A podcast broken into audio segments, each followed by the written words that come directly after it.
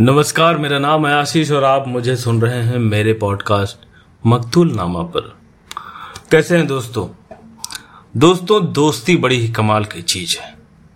बात जब दोस्ती की आती है तो कहीं ना कहीं हमारे दिल में एक अलग सी पॉजिटिविटी की लहर सी दौड़ जाती है। हमारे भीतर कुछ ऐसा ऐसा संचार होता है कि ऐसा लगता है कि जैसे बस अब हम दुनिया जीत सकते हैं।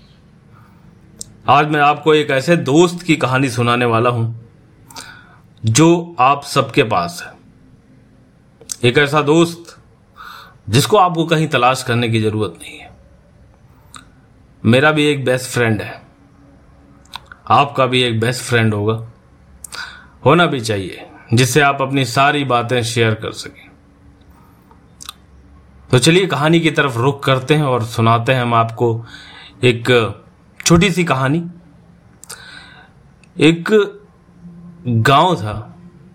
एमपी का, मध्य प्रदेश का एक छोटा सा गाँव जहाँ पर हमारी कहानी का जो हीरो है, जो नायक है, वो उसी गाँव में रहा करता है।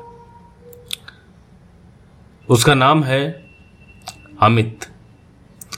अमित एक अच्छे से घर का लड़का है।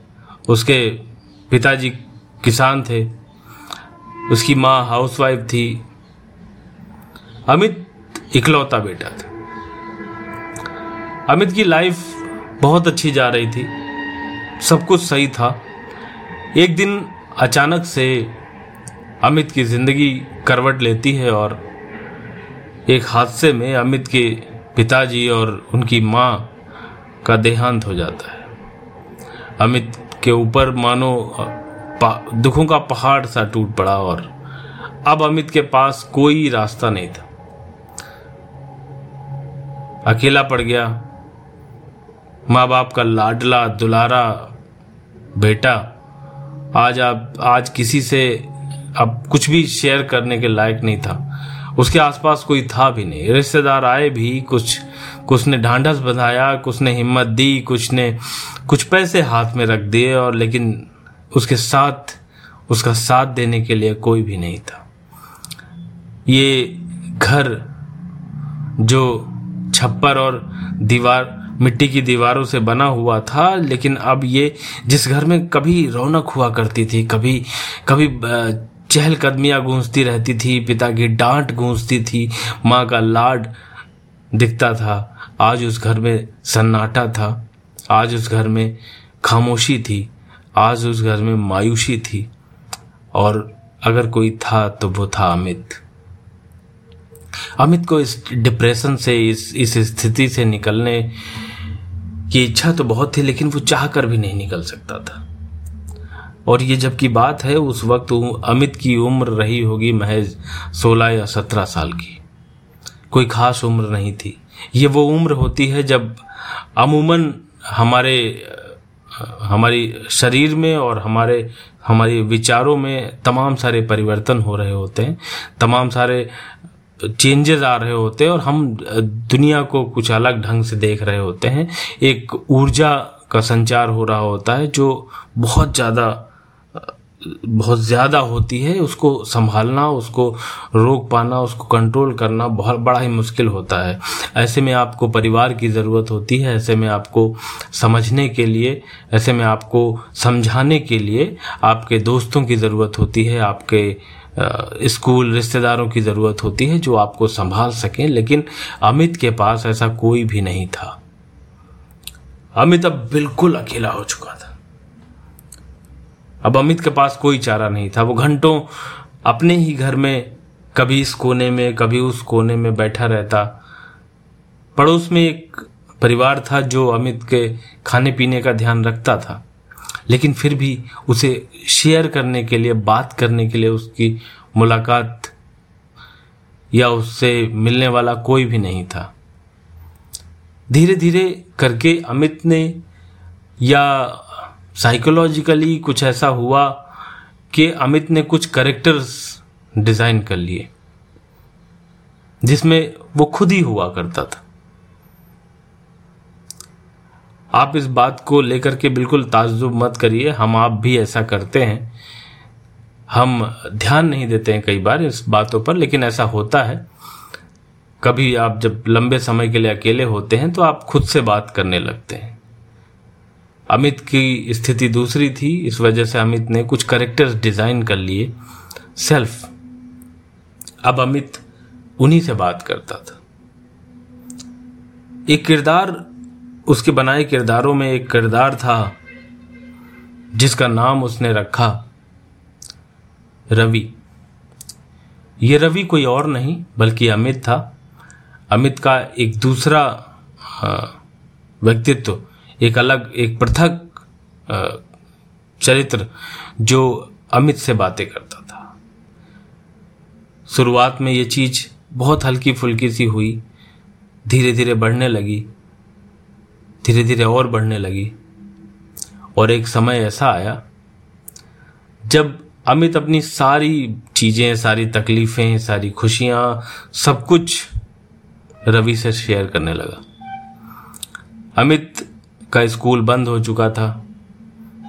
अब उसको काम करने के लिए, घर चलाने के लिए या ज़रूरतों को पूरा करने के लिए कहीं ना कहीं काम करना पड़ता था। कहीं मेहनत करनी पड़ती थी, किसी के खेत में किसी, कहीं मजदूरी करनी पड़ती थी। अब यही एक चारा था, लेकिन अमित के साथ उसका जो बेस्ट फ्रेंड था, उसका जो खास दोस्त था, उसका अज़ीज़ दोस्त रवि, वो हमेशा रहता था। अमित कभी भी तकलीफ़ में आता तो वो उससे बात करता, उसको, उससे शेयर करता। अमित के पास जब कोई दिलचस्प सी बात होती, कभी हँसी मज़ाक से रिलेटेड बात होती तो वो भी वो रवि से बात करता। धीरे धीरे करके ये सिलसिला इतना ज़्यादा बढ़ गया कि अब अमित को किसी और से बात करने में, किसी और से मिलने में इंटरेस्ट ही नहीं रहा। अब वो उसी रवि के साथ बात करने लगा। अब ये काफ़ी दिनों तक चला। धीरे धीरे करके अमित ने अपनी सारी जिम्मेदारियाँ ले ली। घर अब उतना वीरान नहीं लगता था जितना हुआ करता था। अब अमित को अपने ही उस खाली घर में मज़ा आता था, क्योंकि वो अपने दोस्त के साथ था। एक एक काल्पनिक किरदार ही सही, लेकिन वो दोस्त उसके साथ था। समय बढ़ता गया। पास पड़ोस वालों ने ज़ोर दिया, किसी ने उससे बात की। अब अमित की उम्र तकरीबन 22-23 साल की हो गई थी। पड़ोस में एक हीरा नाम का एक उसके पड़ोसी थे, उसके पिताजी के दोस्त थे। उन्होंने कहीं से देखकर, बात करके उसका रिश्ता तय कर दिया।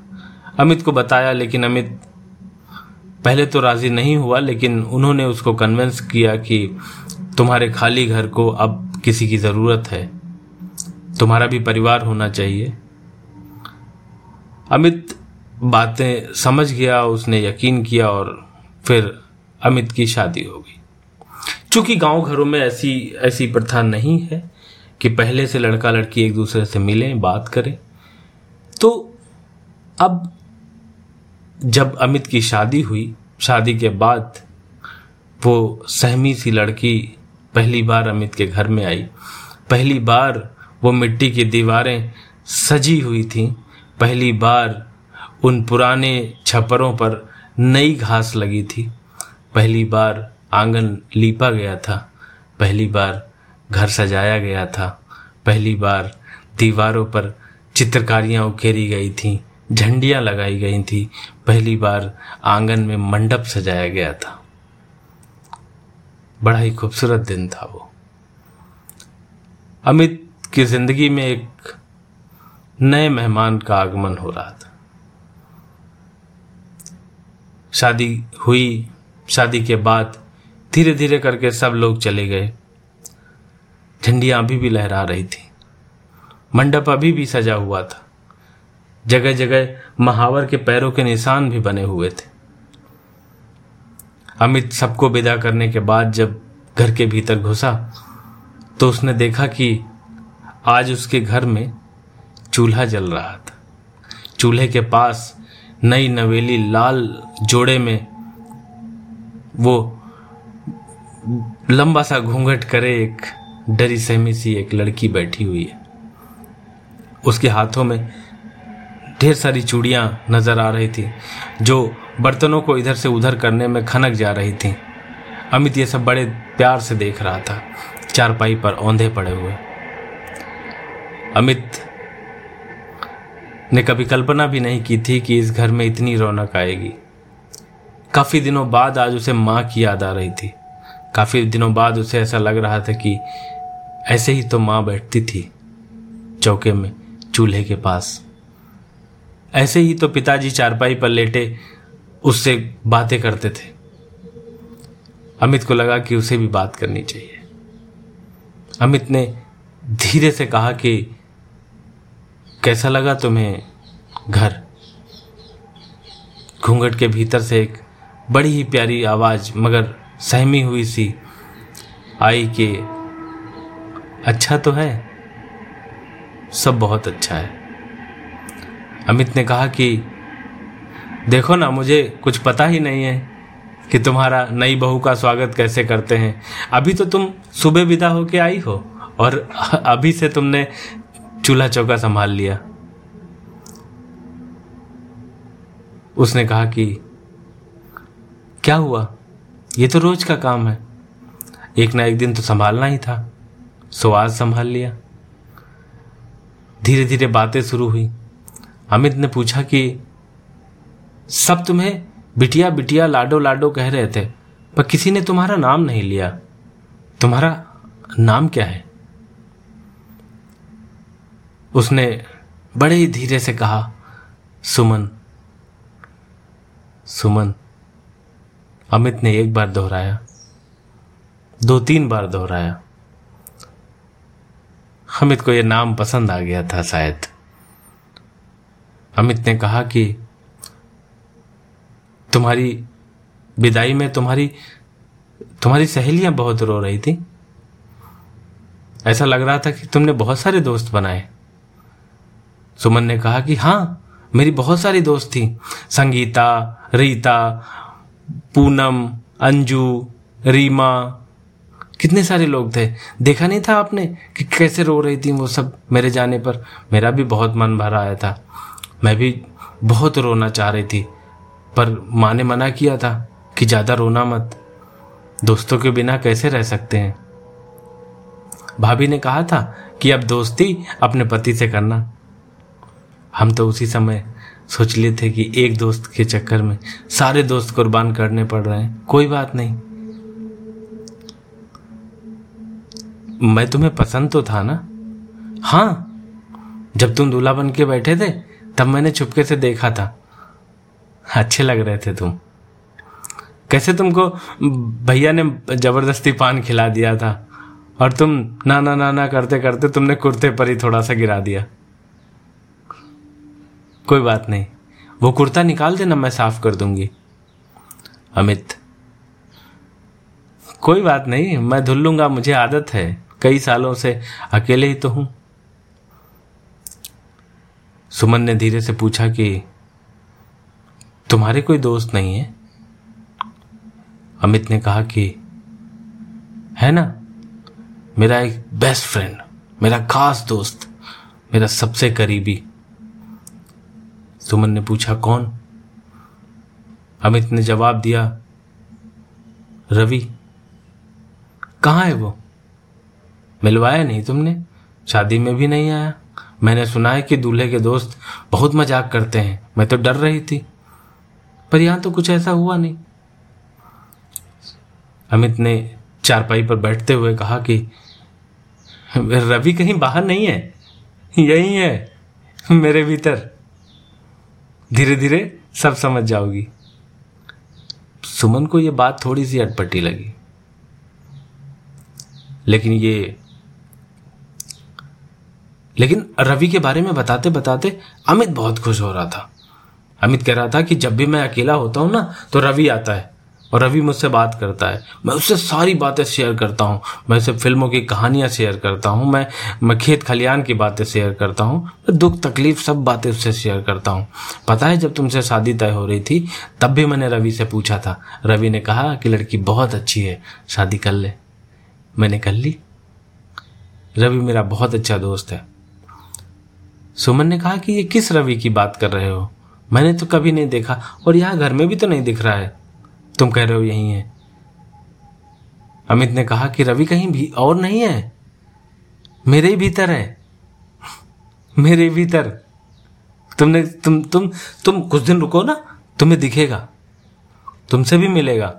वो बहुत अच्छा है। वो मेरी हर बात सुनता है। मेरी हमेशा मदद करता है। और रवि ने तो तुम्हें पसंद किया है। हाँ और पता है, रवि रवि की वजह से मैंने तुमसे शादी की। तुम धीरे धीरे समझ जाओगी। सुमन को यह बात समझ में नहीं आ रही थी। सुमन कह रही थी कि, कैसी बातें कर रहा है ये आदमी? थोड़ा सा अटपटा ज़रूर था, लेकिन सुमन ने पहले तो इस बात को नजरअंदाज कर दिया। ज़िंदगी अच्छी चल रही थी। लेकिन कई बार वो देखती कि अमित अपने आप से कुछ बड़बड़ा रहा है, अपने आप से कुछ बात कर रहा है।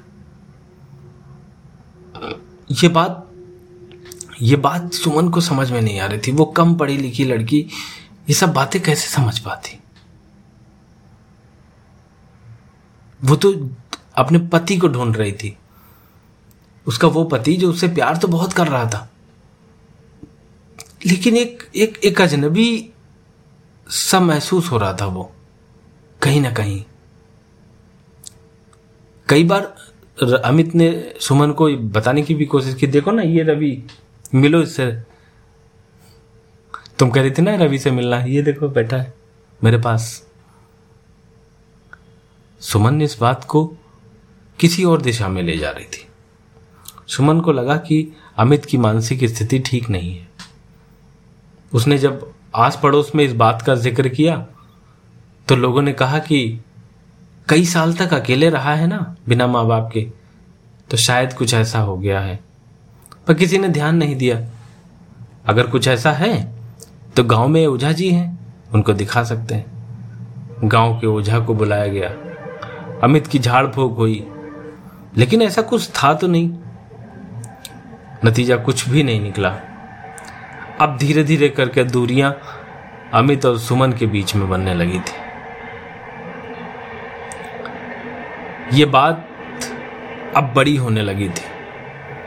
अब गहराइयाँ बढ़ रही थी। अमित ने सुमन को, सुमन ने अमित को अब दूर से देखना शुरू कर दिया था। सुमन डरने लगी थी। सुमन को लगता था कि जैसे कोई भूत प्रेत है। शायद कोई साया है जो इनके बीच में आ गया है। बात बढ़ी। सुमन एक दिन मायके जाने की जिद करके मायके चली गई। मायके जाकर के उसने अपने दोस्तों को बताया। ये बात उसने अपनी एक स्कूल टीचर से भी शेयर की। रमा दीदी। रमा दीदी को यह बात थोड़ी समझ में आई। रमा दीदी ने कहा कि चलो मैं तुम्हारे घर चलूँगी। मुझे अमित से बात करनी है। जब वो रमा दीदी अमित से मिली तो उन्होंने अमित से बात की। काफ़ी देर तक बात चली। अमित ने मा, माता पिता की मृत्यु के बाद से लेकर के अब तक का सारी कहानियाँ सुनाई। उसने रवि के साथ क्या क्या किया? रवि के साथ कहाँ कहाँ गया क्या क्या देखा, उसने सब शेयर किया। रमा दीदी को यह बात समझ में आ गई। ये एक साइकोलॉजिकल टर्म थी। ये पागलपन नहीं कह सकते। ये बात रमा दीदी को समझ में आई। रमा दीदी ने सुमन को यह बात समझाई। उन्होंने इसका तरीका भी समझाया। उन्होंने कहा कि दोस्ती बड़ी कमाल की चीज़ है। दोस्ती आदमी किसी से भी कर लेता है। बेजान चीज़ों से भी दोस्ती कर लेता है। दोस्ती तो जानवरों से भी कर लेता है। बिना दोस्तों के तो आदमी रह ही नहीं सकता। ज़िंदा रहने के लिए दोस्त बहुत ज़रूरी है। तुम्हारे पति ने भी एक दोस्त बना लिया है। गढ़ लिया है एक दोस्त। एक ऐसा दोस्त जो उसके साथ कितने दिनों से रह रहा है? अचानक से नहीं जाएगा। इसका एक ही इलाज है कि तुम्हें अपने पति से दोस्ती करनी होगी। एक बार दोस्ती करो। जब दोस्ती इधर बढ़ेगी तो रवि खुद ब खुद चला जाएगा।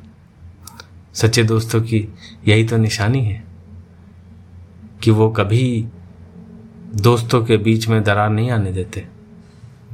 रवि अच्छा दोस्त है। वो सुमन और अमित के बीच में कभी नहीं आएगा। बसरते तुम अपनी दोस्ती बढ़ाओ, अपनी दोस्ती की धार बढ़ाओ। सुमन को ये बात समझ में आई। सुमन ने अमित से दोस्ती करनी शुरू की। अब वो एक पत्नी की तरह नहीं, बल्कि एक दोस्त की तरह पेश आती थी। समय लगा समय लगा और सभी, समय काफ़ी लगा। लेकिन अब अमित सिर्फ़ सुमन का था। पति नहीं, दोस्त। दोस्ती बड़ी कमाल की चीज़ है। तो मेरी मानिए तो आप भी दोस्तियाँ करिए। दोस्ती बड़ी कमाल की चीज़ है, दोस्ती है। तो आप कभी भी उदास नहीं हो सकते, दोस्ती है। तो आपके दोस्त आपको कभी भी मायूस नहीं होने देंगे। तो दोस्तियाँ करते रहिए, दोस्त बनाते रहिए। और, मैं भी आप ही का दोस्त हूँ, मुझे मैसेज करते रहिए, मुझे इंस्टाग्राम पर फॉलो करिए। मैं आपको नई नई कहानियाँ नए नए किस्से नए नए जज्बात ला ला कर देता रहूँगा। और अच्छा लगे तो शेयर करते रहिए। क्यों? गलत कह रहा हूँ। अपना ख्याल ज़रूर रखिएगा, है ना? फिर मिलते हैं।